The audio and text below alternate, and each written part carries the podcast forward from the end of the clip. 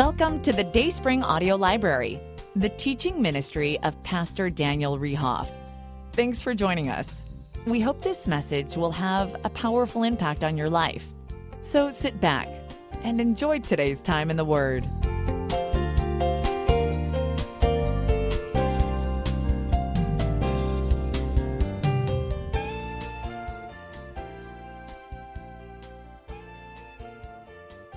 We're talking this Christmas season about where the word Dayspring comes, the name of our church, Dayspring. Uh, people always ask me, Pastor, you know, did you name that after the greeting card company? It's like, no, we didn't do that. Or my son goes to a Christian college and it's called Dayspring. Did you name it after that college? It's like, no. Uh, the word Dayspring is actually found in the Bible two times. We're looking at probably the more popular time it's mentioned, and that is in the book of Luke. So in the New Testament, you have Matthew, Mark, Luke, okay? And uh, last week, you could go online, you could listen to our podcast. I really set the stage.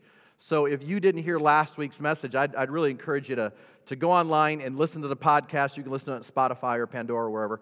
Uh, but I want you to listen to it because you really get the basic of the story. And then today is more of a part two.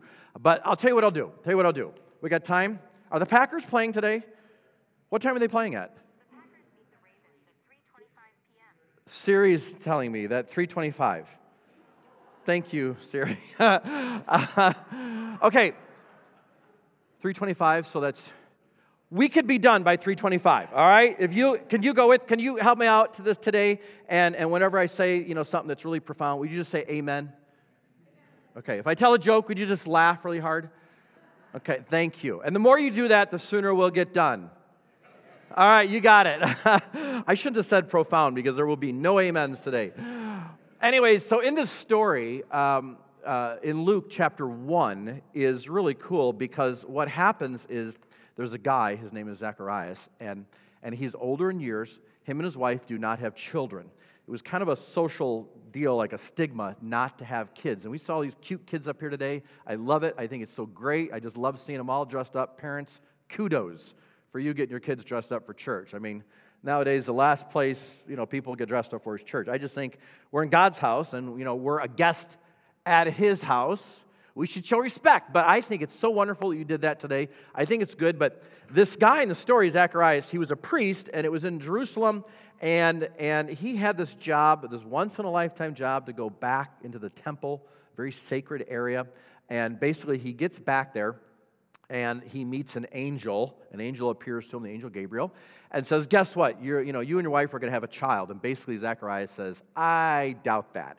And so Zacharias says, Okay, because of your unbelief, you can't talk, and I'm going to turn off your hearing until the baby's born. And so he comes out of the out of the temple, and everyone's like, "What happened?" He tries to explain. You know, bottom line is him and his wife uh, uh end up expecting a child, and they're well well up in years. It's a miracle right there. And the child is born, and, and, and the people ask him, Well, what are you naming your child? Because it was tradition, of course, to name your child after your family. And he says, Well, I'm going to name the child John. And the moment he says that, he writes it down, uh, his voice comes back, his hearing comes back, and the people are amazed. And, and this, this baby, so those of you know the story, the baby is John that we know as John the Baptist, right. So, and what, what sometimes you forget about is John is related to Jesus, okay? They're going to be cousins, right? Exactly. So, but, but his job, because he's a little bit older than Jesus, uh, his job is to kind of literally to go in front of Jesus, if that's kind of the right way to say it. And he's kind of telling all the Jewish people, coming up is the Messiah. We've been waiting. I mean, remember, the Old Testament, you know, was done. It's been 400 plus years. They hadn't heard from God. You know, hello, you still there? And then John comes on the scene and says, Yeah, he's there. And guess what? The Messiah who you've been talking about and waiting for for the last, you know, however many thousands of years, he's really is coming and he's coming in our lifetime. So John's job was to get people ready for this. And, uh, and if you look down in Luke chapter 1, let's look at verse 76. And, and this is what Zacharias says, and here is the word day spring in the Bible, okay? So he says this, and now, child, this is talking about John, his son, shall be called the prophet of who? The prophet of the highest. So you're going to be a prophet for the Messiah, okay? For thou shalt go before the face of the Lord to prepare his ways Look it down to verse 77 to give knowledge of salvation unto his people by the remission of their sins, through the tender mercy of our God, whereby the church, say it with me, day spring from on high hath visited us to give light to them that sit in darkness and the shadow of death, to guide our feet in the way of peace. So, the word day spring, and we talked about this last week, uh, is, is really, some people say, well, it's the sunrise. Well, it's actually not the sunrise, it's actually the light before the sunrise. And, and I showed you this from last week. Let's take a look at this picture. This is uh, from the Cadillac Mountains that we visited this fall. This is, this is a day spring. So it's, it's still night outside, it's still dark, but you start to see the light before you see the sunrise. Let's take a look at the next photo. And that's the sunrise, right? Because you're actually seeing the sunrise. So the day spring was really meant to give a, a traveler in the dark of night, not knowing which direction to go, all of a sudden they see the light on the horizon. Oh, that must be east.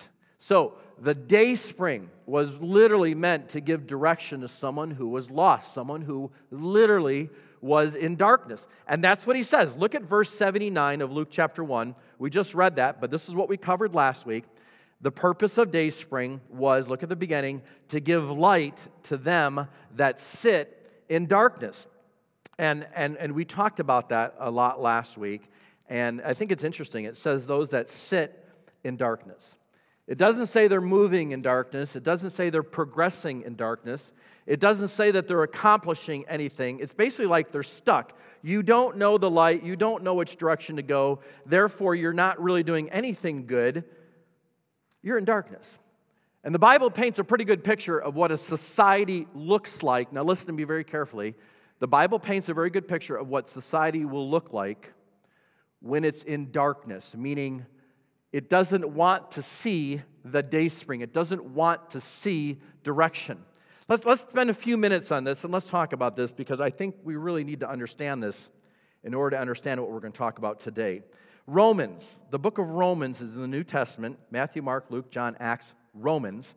Romans chapter 1 explains what a society looks like when it refuses, it refuses to receive light, so to speak, or to get direction from the Heavenly Father, from God. When, when a society rejects this book, Romans chapter 1 paints a picture of what society starts to look like. Let's look at it. Verse 18. For the wrath of God is revealed from heaven against all ungodliness and unrighteousness of men who hold. That's interesting word. You should take your pen and underline that. The word hold here literally means to suppress, to push down. When society suppresses or pushes down, I don't want that book. Put it away from me. We don't want to hear from that. When society suppresses the light of this book, we start to see what happens. Verse 20. For the invisible things of Him from the creation of the world are clearly seen. You can read the Bible, anyone can read the Bible being understood by the things that are made, even his eternal power and Godhead, so that they are without excuse. There is no excuse for this world to be in darkness, but this world chooses chooses to suppress or hold back God's truth. Verse 21, because that when they knew God, they glorified him not as God, neither were thankful, but became, look at the next word there, vain in their imaginations. And their foolish heart was, look at this word that's underlined, what was their foolish heart? It was what? Darkened. Remember what the purpose of the day spring from on high was? To give light to those that sit in darkness. And, and, and the writer of this book, Paul, is telling the, the people, the Christians in Rome, there's these, society is purposely suppressing the goodness of God, suppressing the truth of God, and therefore their heart and their life will start to become darkened. It's not getting better, it's getting worse. Now, quick pop quiz. I want you to pay attention here, real quick, and help me out. Is society getting, as a whole, honestly, be honest, is society getting better or worse? How many of you think it's getting better? How many of you think society is absolutely insane, it's getting crazy, and it's getting worse? I mean, is it just bizarre or what? It's like what you read on the news, like 10 years ago, you'd be like, that's never going to happen. And, and, and here we are living in a society that just keeps getting darker. Look at verse 22. Professing themselves to be wise. Oh, we're so smart. We're so intelligent. They become, what does the next word say? Fools. Verse 25. Who change the truth of God into a lie. Society without God will take this book and say, phony baloney. That's a fairy tale. It's a lie. And worshiped and served the creature more than the creator.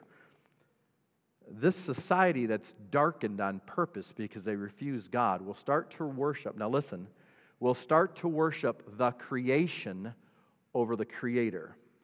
The focus of society that rejects God will start to be more concerned about the creation than about the one who created it. Have we seen that in our society in the last 10 years?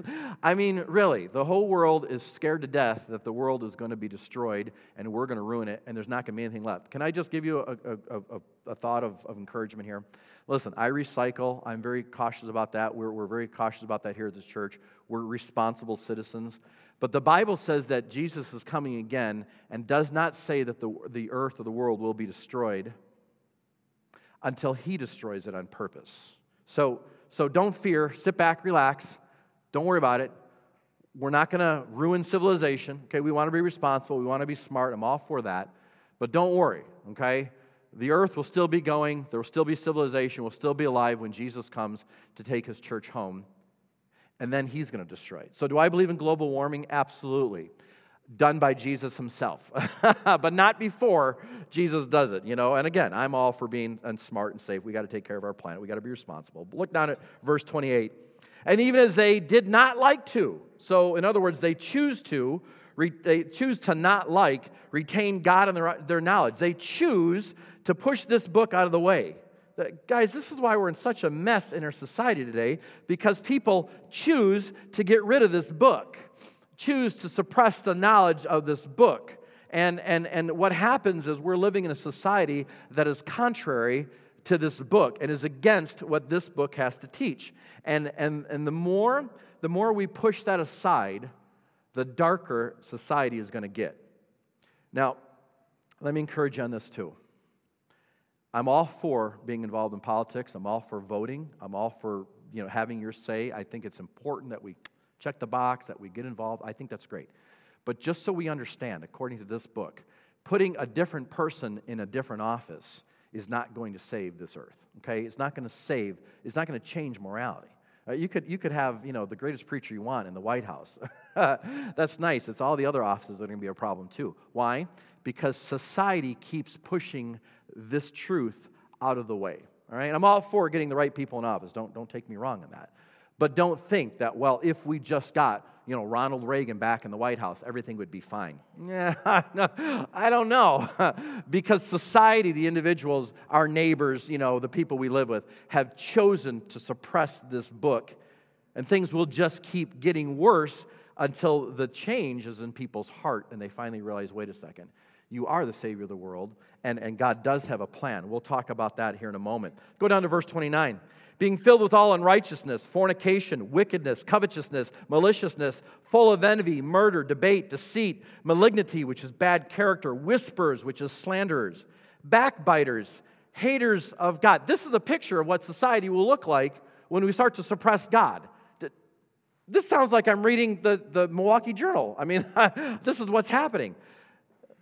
Despiteful, proud, boasters, inventors of evil things disobedient to parents. Well, praise God, that doesn't happen in our society. I'm, I mean, one, at least one of the things doesn't true. Verse 31 without understanding, covenant breakers, oh boy, without natural affection. Sounds like hate speech right there. It's not. It's just the truth. It's just the way it is. Implacable or truce breakers, unmerciful. That, that's the darkness that the world is sitting in today because just like, just like Paul told the Romans, you have pushed the truth of God, you have suppressed it. The result is right there. When you read that, you see a very accurate picture of the way our world, not just our nation, is going. And guess what, church? Until there is a revival across our land and across the world, it's going to keep getting darker. It's like someone's got the dimmer switch and they keep turning it darker. Can it get any worse? Yeah. Is it going to get worse? Yeah. I don't, I'm not excited about that. I'm not happy about that. But until people understand that this is the answer to life's problems, that God is the, the solution, it's just going to keep getting darker, church. Now, let's take, let's take a look at the rest of that verse in Luke, okay? Can we do that? We got to get done in order for Aaron Rodgers to, to throw that football. Here we go. Luke chapter 1, verse 78.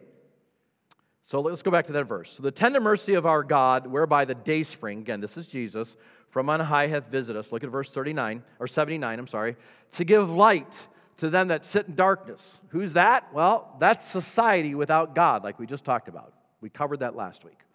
And in the shadow of death. Now look at what's the other, what's the other purpose of the day spring?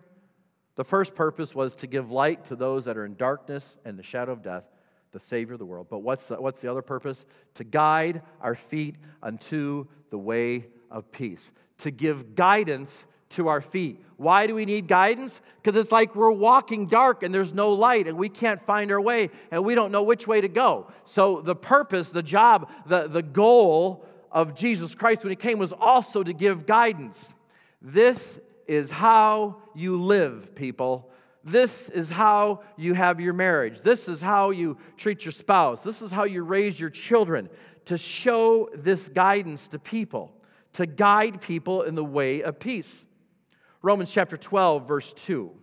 I, this verse was always a frustration to me as a kid because I think it hit me between the eyes. Romans chapter 12, verse 2. Christians, be not conformed to this world. Christians, don't be like the world. Don't be, this word literally means molded like the world. Do not be molded like the world. The reason that the day spring came was not only to give light to those in darkness, not only provide a way of salvation, but to show people the right way, the correct way, the proper way to live. And he says one of the things is, I'm telling you, don't be like the world. In other words, which means what, Christians? It means Christians should be different than the world. That's just what it means. We shouldn't be like the world. We ought to be different than the world.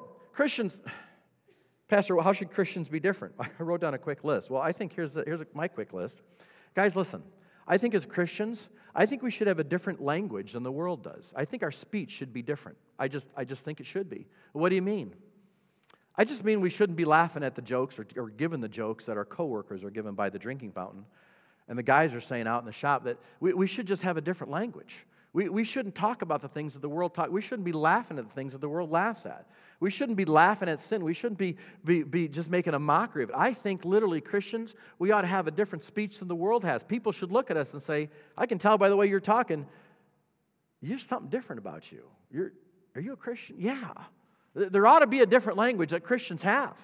We shouldn't be just talking, and, and, and I, I'll even go on as far as to say not just talking with our mouth, but talking with our hands. Christians, I think our, our posts on Facebook ought to be God honoring.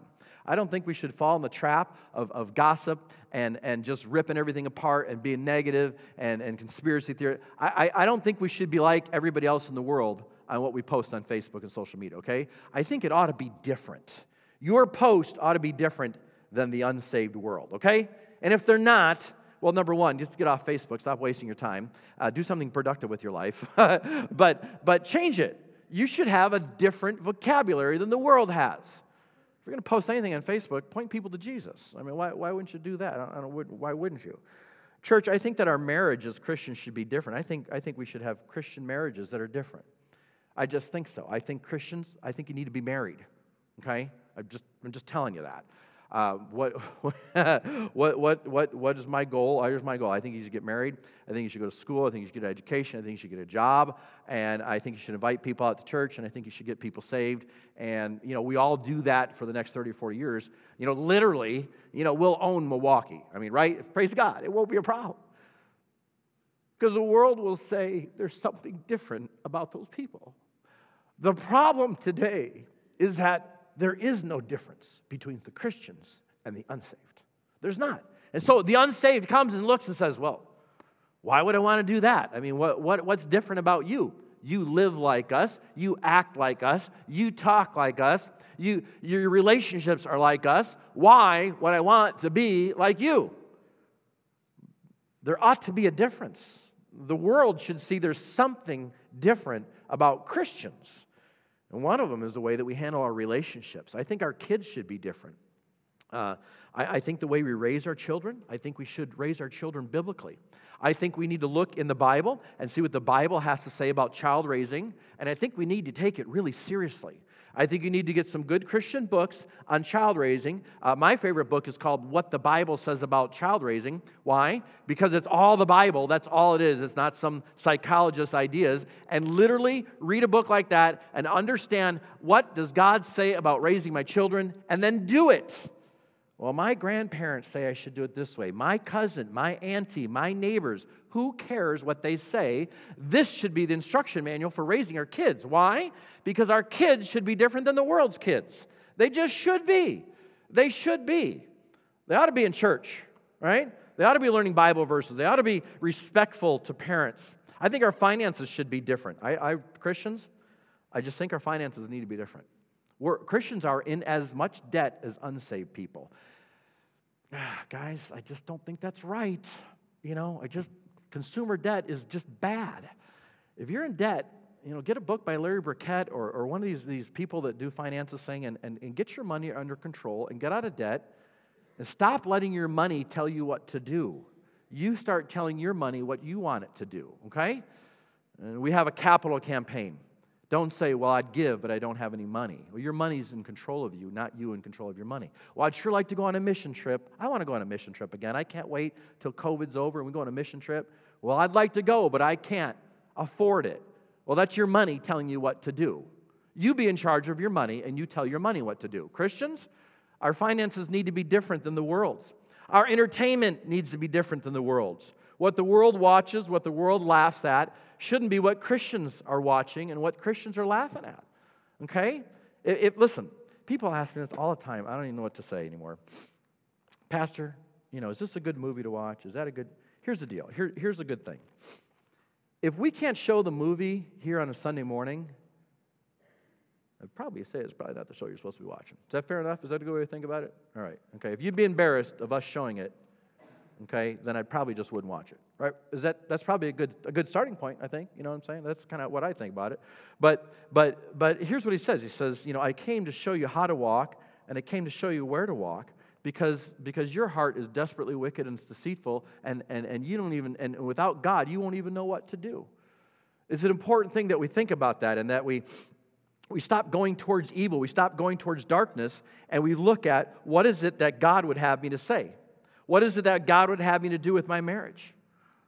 So I was thinking, Amy, I noticed you were playing French horn today. Thank you for getting back in the orchestra. I'm glad you finally got repentant on that and got your life dedicated.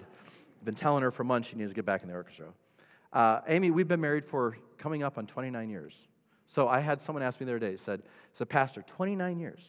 Uh, last week, I was doing a wedding last Saturday, and a couple was talking to me. So, how, how in the world did you stay married for 29 years? You know, the average of marriage right now is two years, and, and that number keeps changing. Why?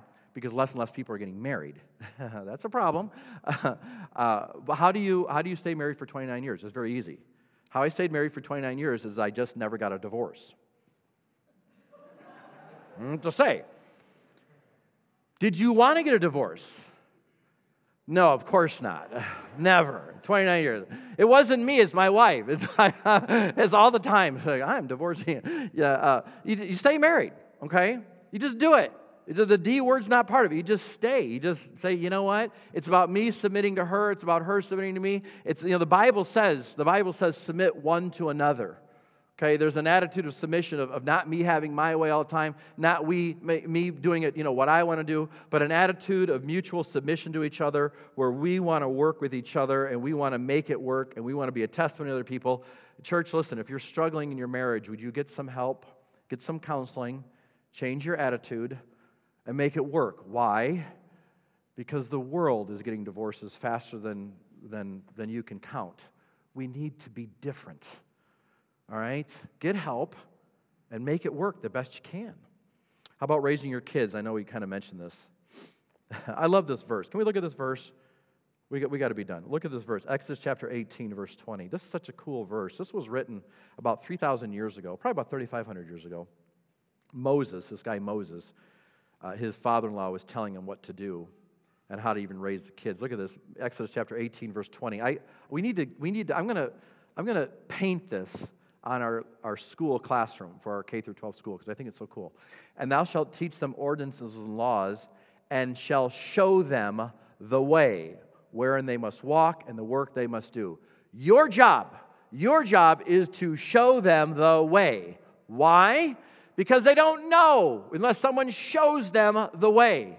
Well, my kids don't work. Well, that's because you maybe haven't shown them the way. Well, my kids don't do this. Maybe you haven't shown them the way. Parents, parents, please raise your children in the nurture and admonition of the Lord. Uh, teach your children. Don't assume they know something. Don't assume they're just going to turn out to be good kids. Well, I grew up and I was a good kid. Well, just because you were a good kid, good kid doesn't mean your kids are going to be a good kid. But your, your kids won't be perfect. But here's the deal, parents. Don't don't give your kids anything to rebel against. Okay, what do I mean by that? I mentioned that to someone last night. They were asking me in the Luminary Hike about child raising. Uh, here, here's, here's my thought don't give them anything to rebel against. So, what do I mean by that? Parents, you don't have to be perfect. You just need to be authentic. You need to be real. Be who you are. Who you are on Sunday morning needs to be the same person you are on Monday morning. Okay? If you're a different person when you walk out of these doors, your kids see that. And they don't know the word, but someday they'll learn the word. It's the word hypocrite. See, you all know it. Well, my, you know, my parents, they walk in the church and they have the biggest King James Bible you had ever seen in your life. And it, and then they walk out of church and then they rag about the church or the pastor or I don't like this or somebody didn't say this or their music choice or their entertainment choice or their movie choice is totally contrary to, I have the King James, you know? and kids see that. Now, listen, parents, please do not ever do this. I'm talking to all of us. Listen, please, I'm going to give you, I'm not even charging. Here's, here's really great help for you. Do not ever, do not ever tell your children, Don't do that. Don't let the principal of the Christian school know. Just keep it between us. You know what you're doing? You're teaching your children to be deceitful. Now, I will make a prediction. It's not a good prediction, but I will make a prediction. If you've told your child, well, don't let the pastor know. I don't, I don't know why you would even care. I mean, who am I? What, what, what am I going to do? I mean, I'm not going to spank you. What am I going to do? I mean, right? you know, don't tell the pastor. If you've done that, you taught your child to be deceitful. Now, listen, here's what's going to happen.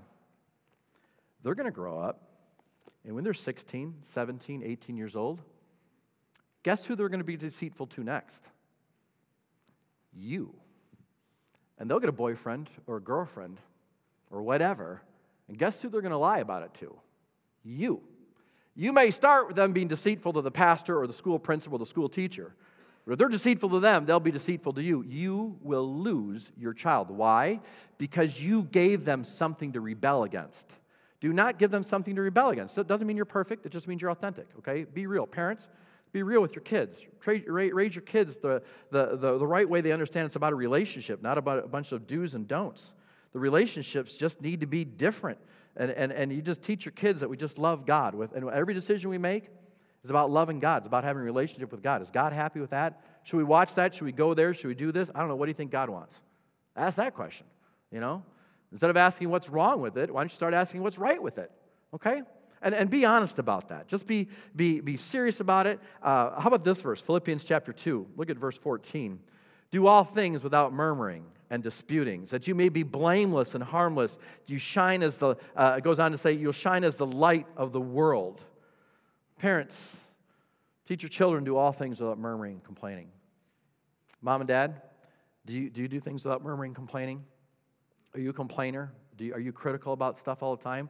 Do you go to work and you, are, you the, are you the complainer at work? Are you always, don't be like that. Are you the one that's always complaining about the government? Are you the one that's always complaining about things? Are you the one that's always critical? Don't be a critical person. The book of Psalms lays it out really good. It says, listen, don't even sit with people that are scorners or complainers. Why? Because it rubs off on you. It's just not the way to live this short life. I remember when we started this church, Some of you don't know, we started this church, my wife and I, and two kids, our two boys, uh, me and Amy and Bryson Cole. We had four people, and the goal the first year, after one year of church, was to have five people me, Amy, Bryce Cole, and I thought we could pay the hotel custodian to show up. Uh, so our goal was to have five in the first year. And this is only 12 and a half years ago that there was four of us, okay? We very first started the church. And I remember we had some people visit the church and they were scorners. They were critical about everything our church did. It didn't matter what we did. It didn't matter what there was. There was well, I don't know. Well, I, just complaining all the time. And someone told me this the other day. They're still not in a church. They bounce from church to church. They've complained about every church in, in southeast Wisconsin. They're, you know, they've lived in Waukesha their entire life and they still don't have a church. Guys, number one, that's wrong. But number two, that's a miserable life. It's, it's miserable. Don't be a scorner. Don't live like that. It's just not, life is too short. Don't be like that. Those poor people, just what a, what a sad epitaph on your tombstone, you know? Everybody else was wrong but me. Uh, Ephesians chapter 4, 22, you put off concerning the former conversation of your old man. Verse 31 of Ephesians chapter 4, let all bitterness, wrath, anger, clamor, evil speaking be put away from you with all malice.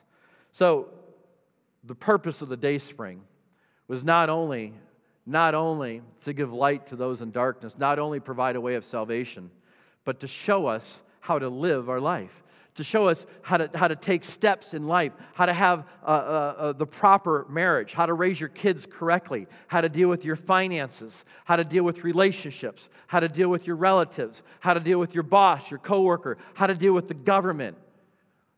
All through that book is instructions on how to live life. And the reason that Christ came was not just to, not just to give light to darkness, was to sh- but also to show you, to guide your steps, because life is hard, guys. I, I don't know about you, but life is hard. Some people on purpose make life harder. I don't understand why. Don't make life harder. Just follow this book and say, here's the instructions about how to raise my kids. Here's the instructions about how to have a good marriage. Here's the instructions about how to be a good citizen. Here's the instructions about how to deal with my finances roll up your sleeves, start to learn this book, and start to apply it to your daily life, okay? That is the, one of the purposes of Jesus Christ coming was to show us how to live what I would call the Christian life, all right? And listen, it's not about, you know, well, there's a bunch of rules. It's not about a bunch of rules. I'll, I'll say this. Having, having standards, having standards don't make you a better Christian, but I'll say this. Christians should have standards, okay? You're not spiritual because you had standards, but spiritual people do have standards. Why? Because of the relationship, because I'm in love with my Heavenly Father, and what would Jesus do? What would He have me to do? What would He have me not to do? It's not about a checklist, it's about my relationship, all right? He came to give us guidance on how to live. Our job is to open up this book and find it. That's what our job is, all right? And the best news, of course, the best thing about the whole deal is that he came to die on the cross to pay for our sin debt. I just love using this verse. It's such a cool verse. John 3:16 says, God so loved the world that he gave his only begotten Son, that whosoever believes in him should not perish, but have everlasting life. We've got a sin debt that needs to be paid. We've done things wrong, and God says, You know what? You've got a sin debt that needs to be paid. The story of Christmas, I'll send Jesus down, my son. He'll be born in a manger, but the story of Easter, He'll die on a cross, be buried three days later, rose again. When he dies, he'll pay that mortgage of our sin, buried three days later, rose again. And now God says, you know what? If these people just believe that my son paid their debt, I'll look at them through my son as forgiven. The debt had been paid. All you have to do is believe it. You have to trust, depend, rely upon it. Does being good pay for that sin? Does being good get rid of the debt? No. The Bible says the wages, the cost of that sin is death. The only way to pay for that is death. Someone has to die.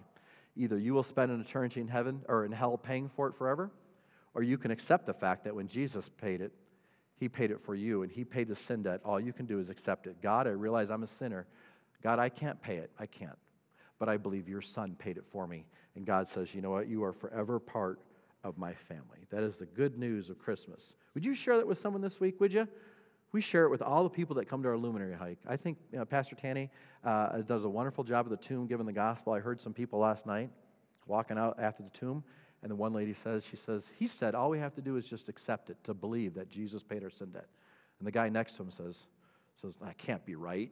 that means we can just live like garbage however we want to live and, and God will still accept us into heaven. And she's like, No, that is right. we'll never be good enough to get to heaven. You can't pay it. Someone has to pay the debt, and Jesus Christ did. Let's close with a word of prayer, guys, and let's be done today. Heavenly Father, we had a good study today in Luke, and we're going to keep talking about the Christmas story here in the weeks to come. Lord, as we celebrate this week, help us not to forget the reason you came to give light to those that are stuck in darkness, hmm, and to guide our feet. You, you came to show us the way. Father, I pray you'd work in all of our hearts today. Lord, help us just to remember that we're not supposed to be like the world. We're just supposed to be different. Would you work in our hearts, Father? Maybe, maybe there's some lifestyle choices that's, that we're making that just aren't pleasing to you. Lord, we, the world needs to see we're different. We're not the same. We're different. They need to know that we're Christians. Not rudely, not, a, not, not being brash, not being obnoxious. But they need to see that we're Christians by our love, by the, by the way we live our life. Would you work in our hearts, Father, all of our hearts, mine included, to know and study out what you would have us to do in our marriage, with our child raising, with our finances, and we would know that. Thank you, Lord, that everyone made it out today for the wonderful service we had. Name we pray. Amen.